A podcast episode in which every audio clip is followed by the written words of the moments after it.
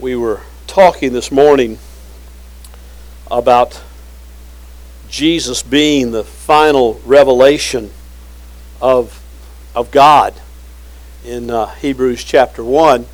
And we were talking about prophecies and prophets and all those kind of things. And I, I had found an article, oh, I guess it's been a couple of weeks ago now. I thought I had a date on here. Oh, January 1st, so that's been a few weeks ago, out of the uh, San Francisco Chronicle uh, out in San Francisco, uh, which you kind of expect something like this to come from there, I guess. But it was talking about a movie that's been released. I haven't seen the movie, but maybe you have. It's called 2012. You seen that movie, or you know what? It, have you seen it advertised? I've seen it advertised.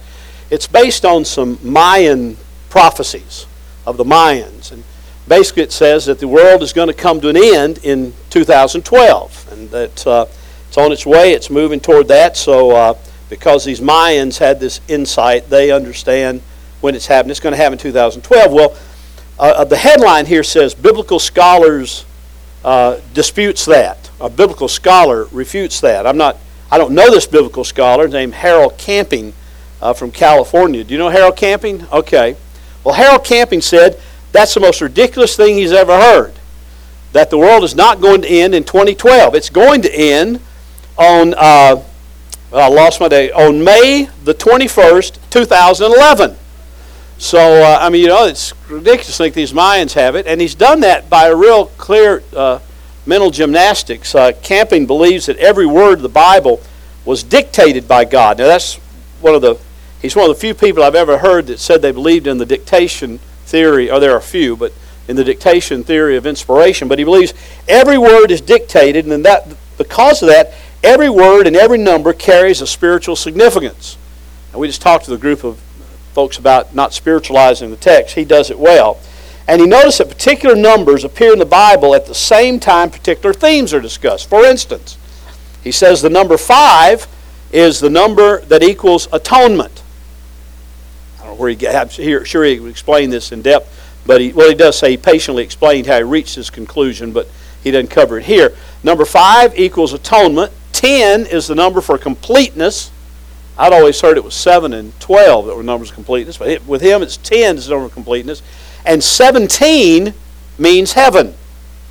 So if you uh, realize, according to him, that Christ hung on the cross on April the 1st, 33 AD, uh, now you go to April the 1st of 2011, and that's 1,978 years. He multiplied 1,978 by 365.2422 days, the number of days in each solar year, not to be confused with the calendar year. Next, he noted that April 1 to May 21 encompasses 51 days. Add 51 to the sum of the previous multiplication total, and that equals 722,500.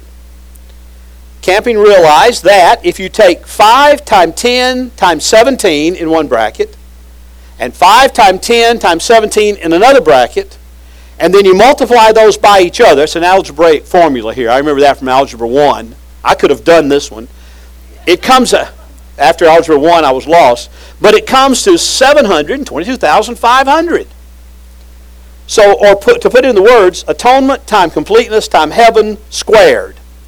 5 times 10, 5 times 10 times 17 is telling you a story, Camping said. It's a story from the time Christ made payment for your sins until you're completely saved. I tell you, why, I tell you, I just, I just about fell out of my chair when I realized that, Camping said. I would have fallen out of my chair too.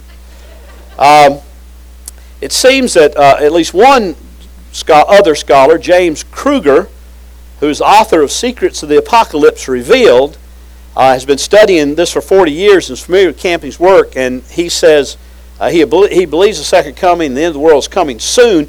He disputes Camping's method, and he uses the only thing that I have any real assurance in, that is the Scripture, where he quoted Matthew 24 36 of, the de- of that day and hour no one knows, no man knows. No, not angels of heaven, but only my Father. Uh, but this is an example of, of just, you know, really kind of quirky uh, uh, uh, prophecy and quirky biblical interpretation. and you, you can take numbers all day and give meaning to them and try to come out with certain things, and, and it just doesn't work because the Bible is not a code book. The Bible is not a book that was given for us to try to find the. Remember the Bible Code a few years ago, the book, you know, that was written by the, I think, Washington Post uh, uh, writer, and everybody was running around saying, oh, well, this code, we've got to break the code. There is no code to break, folks. It's the revelation of God in, in words to us that we're to study, we're to understand, and we're to believe. Well, that's left over from this morning. I'm sorry I left it out. It would have fit a lot better. It would have made a lot better sense to you in that sermon this morning. But I just couldn't resist sharing that with you tonight. Aren't you glad?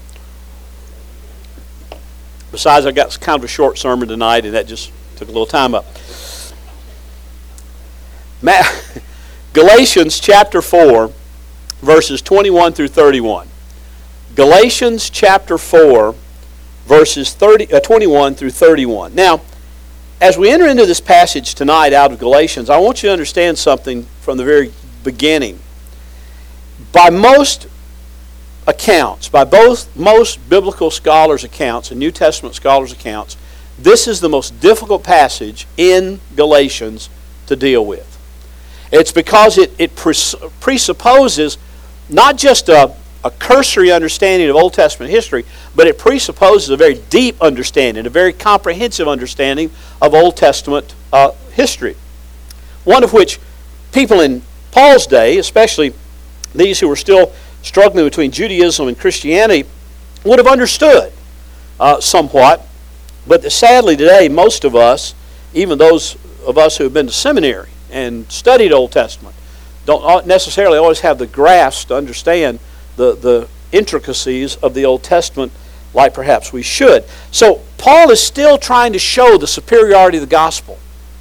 Paul is bringing forth this argument tonight. He's used the argument of Abraham. He said Abraham was justified by faith alone. It wasn't by his works. It wasn't by circumcision. It wasn't by any of those things. Abraham was justified by faith alone. He believed God, and God counted it to him as righteousness. And he made that very clear. He's talked about how these people are, are being deceived and being turned back to the old law, being turned back to the old way, and, and that that is a inferior thing and that is a dangerous thing, and so they must persevere in the gospel. They must press forward in the gospel. Paul has made that clear. Then the last few times we looked at, we talked about what it meant to be a son of God, sonship in Christ. In verses 1 through 20, he talks about the adoption that we've been adopted as, as children. We've been adopted into the family. We had no birthright to be a part of the family of God. We had no natural right to be a part of the family of God. But God has, by His grace, adopted us, brought us into His family. We couldn't make Him take us. There was no human reason for Him to take us. But because of His grace and His grace alone, He has adopted us and brought us into His family. And Paul makes that clear in our understanding of sonship. We are not natural sons and daughters, we are adopted sons and daughters. Born again, born anew, but we are not, we are not naturally a part of the, the family of God. We are adopted as part of the family of God. Then he comes to this passage. And he goes back to the Old Testament and he talks about Sarah and Hagar uh, he talks about the sons of those two women. He talks about Mount Sinai and he talks about Jerusalem. And he brings those things together to make parallels of the old, old covenant and the new covenant. What Paul is trying to show here is that there are two covenants. Now, there are a lot of people today who believe there is just one covenant. Covenant theology says that there's just one covenant. There's never been a change in covenant. It's, it's all one, that from the beginning all the way through till now, there is one covenant. Well, there's a sense in which the covenants have always had the same purpose. They have always pointed to Christ. They've always sought a people and, and, and brought a people to faith in, Christ, uh, in God to, to follow Him and be a part of His family. But the Scriptures is very clear. Paul here, uh, the writer of Hebrews in Hebrews chapter 8, that we'll look at in a, a month or two, uh, he talks about there's a, a better covenant, there's a new covenant, there is a, a different covenant from the old covenant, and this new covenant is superior. And Paul is wanting to show that same thing that the writer of Hebrews is going to show us when he quotes Jeremiah when we get to chapter 8 of Hebrews. But I want you to listen carefully to how Paul states this, because it's very important that we see it and understand it. Verse 21 Tell me, you who want to be under law, Do you not listen to the law? For it is written that Abraham had two sons, one by the bondwoman and one by the free woman. But the son by the bondwoman was born according to the flesh, and the son by the free woman through the promise. This is allegorically speaking.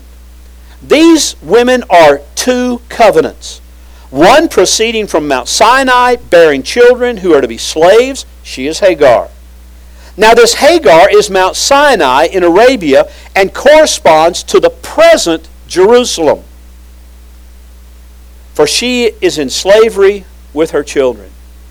But the Jerusalem above is free. Notice there's two Jerusalems here now the Jerusalem present on the earth and the Jerusalem above. The Jerusalem above is free. She is our mother. For it is written, Rejoice, barren woman who does not bear. Break forth and shout, you who are not in labor. For more numerous are the children of the desolate than of the one who has a husband. And you, brethren, like Isaac, are children of promise. But as at that time he who was born according to the flesh persecuted him who was born according to the Spirit, so it is now also. But what does the Scripture say? Cast out the bondwoman and her son, for the son of the bondwoman shall not be an heir with the son of the free woman. That's out of Genesis chapter 21. So then, brethren, we are not children of, the bond, of a bondwoman, but of the free woman. Now you can see why New Testament scholars say this is the most difficult passage to interpret. Because Paul is using this allegorical speaking. He doesn't typically do that. That's very unusual for Paul to break something down in an allegory and, and talk about the new covenant, the old covenant, to talk about the two covenants, to talk about the, uh, uh, all these things in light of Sarah and Hagar, in light of, of uh, Isaac and, and, and Ishmael, and, and, all of these other, he, and, and to talk about Mount Sinai being a mother, and Jerusalem, the Jerusalem above being a mother. These are all strange talking for Paul, but he wants them to understand, and he wants us to understand the superiority of what it means to be in Christ and what it means to be a part of this new covenant relationship. He starts out in verse 21 with a question. Because you remember the, the Judaizers were trying to pull them back to the law, trying to pull them back to legalism. And he says, You who want to be under the law, tell me this. Do you not listen to the law? He says, You've heard the gospel. And you've heard about the grace of Jesus Christ. You've heard about the grace of God in Jesus Christ. But listen to the, listen to the law also.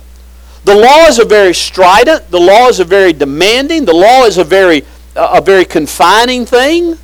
And the law basically says that if you do not obey the completeness of the law, if you do not obey it in every jot and tittle, to every small point, then there's no hope for you. Listen to what the law says. The law says you have to be perfect in your own right if you want to be a part of this relationship, this part of this family with God. He says, understand, this is difficult. The law puts, puts commands on you and puts requirements on you that you cannot fulfill. You cannot live up to. There's no way you can. And then he says, you know, Abraham had two sons. One by a slave or a bondwoman and, and one by the free woman. We know that story. Sarah had been promised Abraham had been promised by God that Sarah would bear a, a seed, and, and the seed from that one would fill the, like the grains of the sand, would fill the earth. And yet Sarah was getting older, and Abraham was getting older. And, and, and they knew God had made that promise, but they got to a point where they said, you know, God promised this, but God just really isn't coming around. God isn't fulfilling his part of the bargain, it doesn't seem like here. He promised us this, but I'm still barren and I'm in my old age. And Sarah said, Why don't you go and have a child by Hagar? And then you'll have an heir. You'll have someone who can inherit. You can have someone who can carry on the family name. You'll have someone who can fulfill the promise that God made to us that it looks like God is not going to fulfill. Well, how foolish. How many times do we find ourselves doing that, though? We see in God's Word where God says He's going to provide. We see in God's Word where God, God says He's going to take care of us and He's going to do certain things. And, and we sit around and we try to figure out, well, God, you're not doing it quick enough. How can we do it ourselves? And just as with Sarah and Hagar and Abraham, when we do that, we typically make a mess of things, don't we? We typically short circuit, short circuit what God is wanting to do in our lives. And that's exactly what's happening here. But, uh, verse 23 But, but the son by the bondwoman was born according to the flesh, and the son by the free woman according to the promise, or according to the Spirit. You know, the, the truth is that you, you can work all day doing things for God. I mean, Abraham and Sarah and Hagar all really thought they were doing God a favor here. We're doing this for God, so God won't look bad, so God's word will be fulfilled, so that so that we can see the promise of God. We're doing this to help God out. And all day long, we find ourselves sometimes in that same sort of legalistic bind. I'm going to do something for God. I want to help God's reputation out somewhere. But when we do that, that's according to the flesh. And that which is according to the flesh is never pleasing to God. Remember fact, that which is done according to the flesh is really, uh, is really as though it were never done. It, it's like, in one place the Scripture calls it wood, hay, and stubble. And it says the final day, when the final judgment comes, he's going to take all that stuff that's done in the flesh, and he's going to gather it all together, and he's going to go over there and test it, and he's going to put it in the fire, and it's all going to be consumed. It won't even be there anymore. It's as though it never happened. But that which is done by the Spirit and done in the Spirit and done according to the promise of God will be taken to the fire and it will be refined as fine gold. It will come out of the fire more pure than it was when it went in and it will have value and it will have purpose. And that's where it is with Isaac. That's where it is in this story about these two children. One was done by the flesh, one was done according to the promise. God always keeps his promises and God did keep his promise, but, uh, but, but, but Abraham and Sarah just were not patient enough. And so he says, I want you to understand this very clearly. He I want you to understand, allegorically speaking, to make it clear to you, I think is what he's saying, although it doesn't make it real clear to us sometimes. For these women are two covenants. I don't know how clear that could be. Uh, Paul doesn't beat around the bush there. He says, these women are two distinct covenants. And one proceeded from Mount Sinai. That's the law. That, that's where the law was given. And this first covenant proceeds from Mount Sinai. It's the law. And it's bearing children who are to be slaves. She is Hagar. So Hagar is, is allegorized with Mount Sinai with the law. And, and basically, Paul is saying everyone who is under the law and everyone who is pursuing the law and everyone who wants to be under the law must realize they will always be in bondage. They'll always be in slavery because the law enslaves. But he goes on. He says, Now, this Hagar is Mount Sinai in Arabia and corresponds to the present Jerusalem. You know Jerusalem. It's the city that God chose uh, to make the capital of the, of the promised land, Israel, when they went in to, to occupy the land. Jerusalem became the capital. It became the place of worship. It became the place where the temple was built. And, and Mount Sinai and Hagar correspond to the present Jerusalem. Now, in Paul's day, when he's talking about the present Jerusalem, he's talking about the place where sacrifices are given. He's talking about where the, place, the place where the law is upheld and the law is, is, is the central matter. And he says that's Mount Sinai, that's Hagar, and that is this Jerusalem. But he says there's another Jerusalem. The Jerusalem above is free. And she is our mother. And by free there, it's not talking about how much it cost. It's talking about free from the slavery and bondage of the law. Free from the slavery and the bondage that comes from legalism and trying to do for God and trying to make yourself uh, uh, uh, uh acceptable to God and, and, uh, and good enough for God. This, this, heavenly, this heavenly Jerusalem, that's our mother. Because Isaiah said in Isaiah 54 1, Rejoice, barren woman who does not bear. Break forth and shout, you who are not in labor. For more numerous are the children of the desolate than the one, of the one who has a husband. In other words, Sarah, our mother, the New Jerusalem, the Jerusalem from above, is a, is a mother of freedom. She was the mother of Isaac. She's the mother that brings freedom to those who trust in the Lord Jesus Christ. he said, You, brethren, like Isaac, are children of the promise. Now, when he says you brethren there, he's not talking generally to the world. He's not talking about just everybody is, is this. He's talking to his brothers in Christ. And sisters in Christ. He's saying, You are the ones, you, brethren, are like Isaac. You're children of the promise. You're children of this new covenant. You're children of the second covenant. You're children of promise. But as at that time, he who was born according to the flesh persecuted him who was born according to the Spirit, so it is now also. Well, what is he saying? He saying, listen, just as Isaac was persecuted by the brother uh, by the son of Hagar, just as the, the, the son of the law persecuted the son of the promise, the one according to the flesh, persecuted he who is according to the Spirit. That's what's happening now in, in Galatia. That's what's happening now. You have been brought into freedom. You have been brought in, in, into grace through the Lord Jesus Christ. You have a relationship and a right relationship with God, adopted into His family, whereby you are the children of God. I mean, He made, and you're the children of Abraham. If you look back in in uh, chapter three, uh, verse twenty-six through twenty-nine, He said, "For you are all sons of God through faith in Christ Jesus." All of you who are baptized into Christ have clothed yourselves with Christ. There's neither Jew nor Greek, there's neither slave nor free, there's neither male nor female, for you're all one in Christ Jesus. And now, if you belong to Christ, then you are Abraham's descendants, heirs according to the promise. You know when Jesus faced the Pharisees?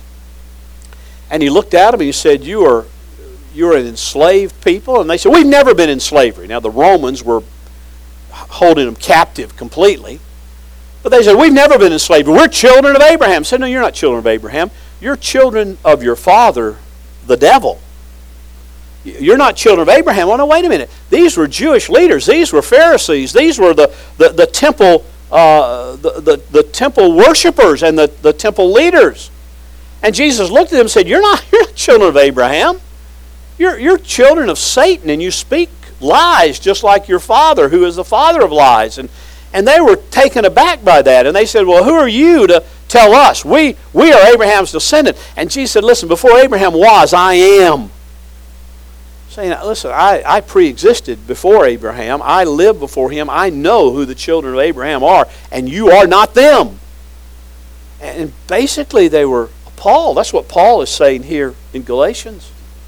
He's saying, Those who are in Christ they are Abraham's descendants. He's saying clearly that, that, that to be a child of Abraham, to be a son of Abraham or a daughter of Abraham, is not a matter primarily of physical descendancy. It's not a matter of just saying, oh, well, I was born to this father who was born to this father, and it goes all the way back, and there's this Jewish lineage. But he's saying those who are in Christ are spiritual sons and daughters of Abraham. And those that are of the Spirit are more, I won't even say more, they're, they're only. Those who are of the Spirit are the only true sons of Abraham. Those who are of the flesh, if they are not spiritual sons, are not sons at all, Paul says. Because they cannot be. They cannot be because it's in Christ that all the promises of, of, of, of the kingdom are given. You know, that's one of the great things we can understand. There are two things about this that we can see for ourselves. One, all the promises of God belong to us who are in Christ, both Old Testament and New Testament. All the promises of God belong to us because we are in Christ. And secondly, we are children of grace. We're children of grace, not children of the law. Not children and those who are bound up by, by legalism and trying to do stuff to make God happy all the time so He won't kick us out. We know that we're His by grace, we're His by adoption, we're His by His work.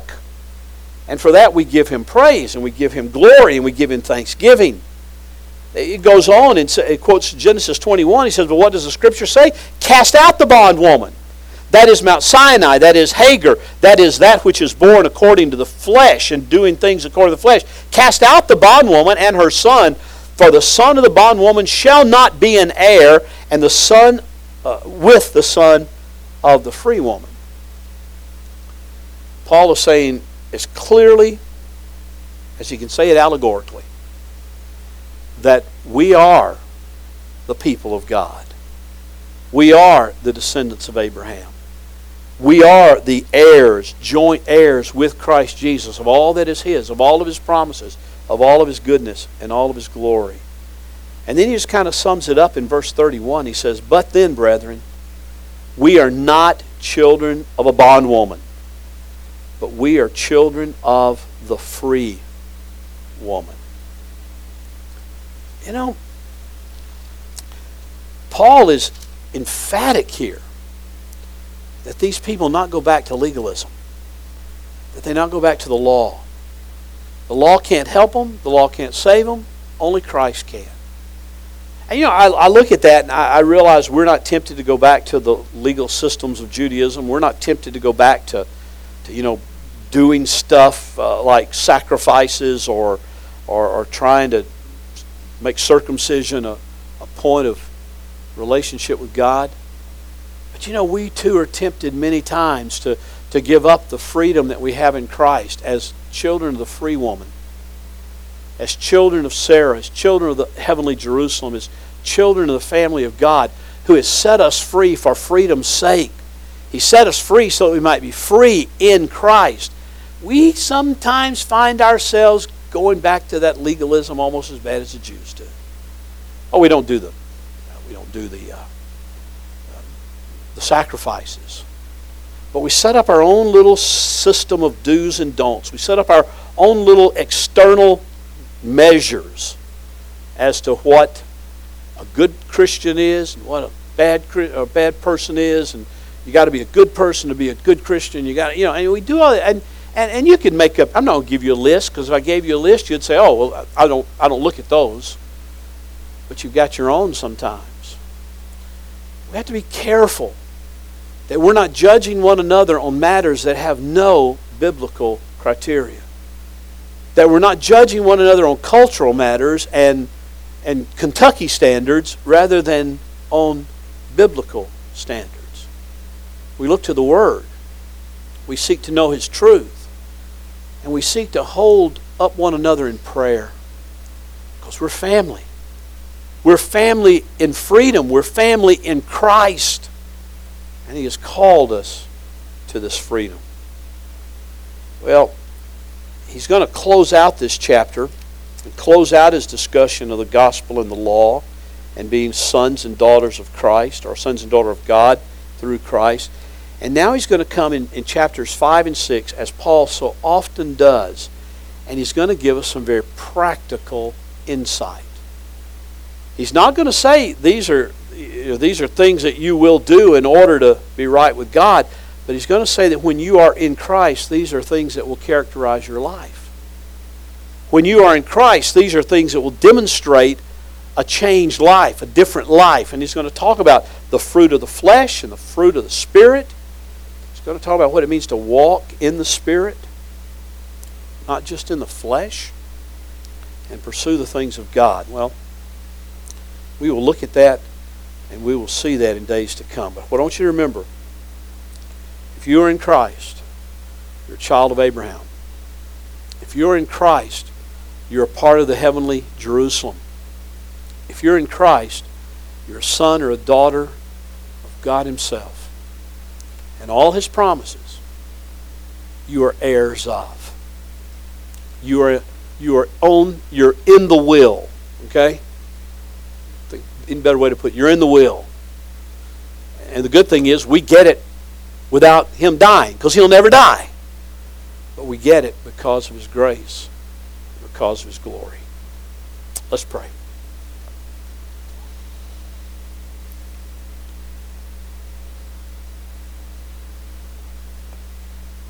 Father, we are grateful to you tonight that we can come together and worship and study and pray and seek your face.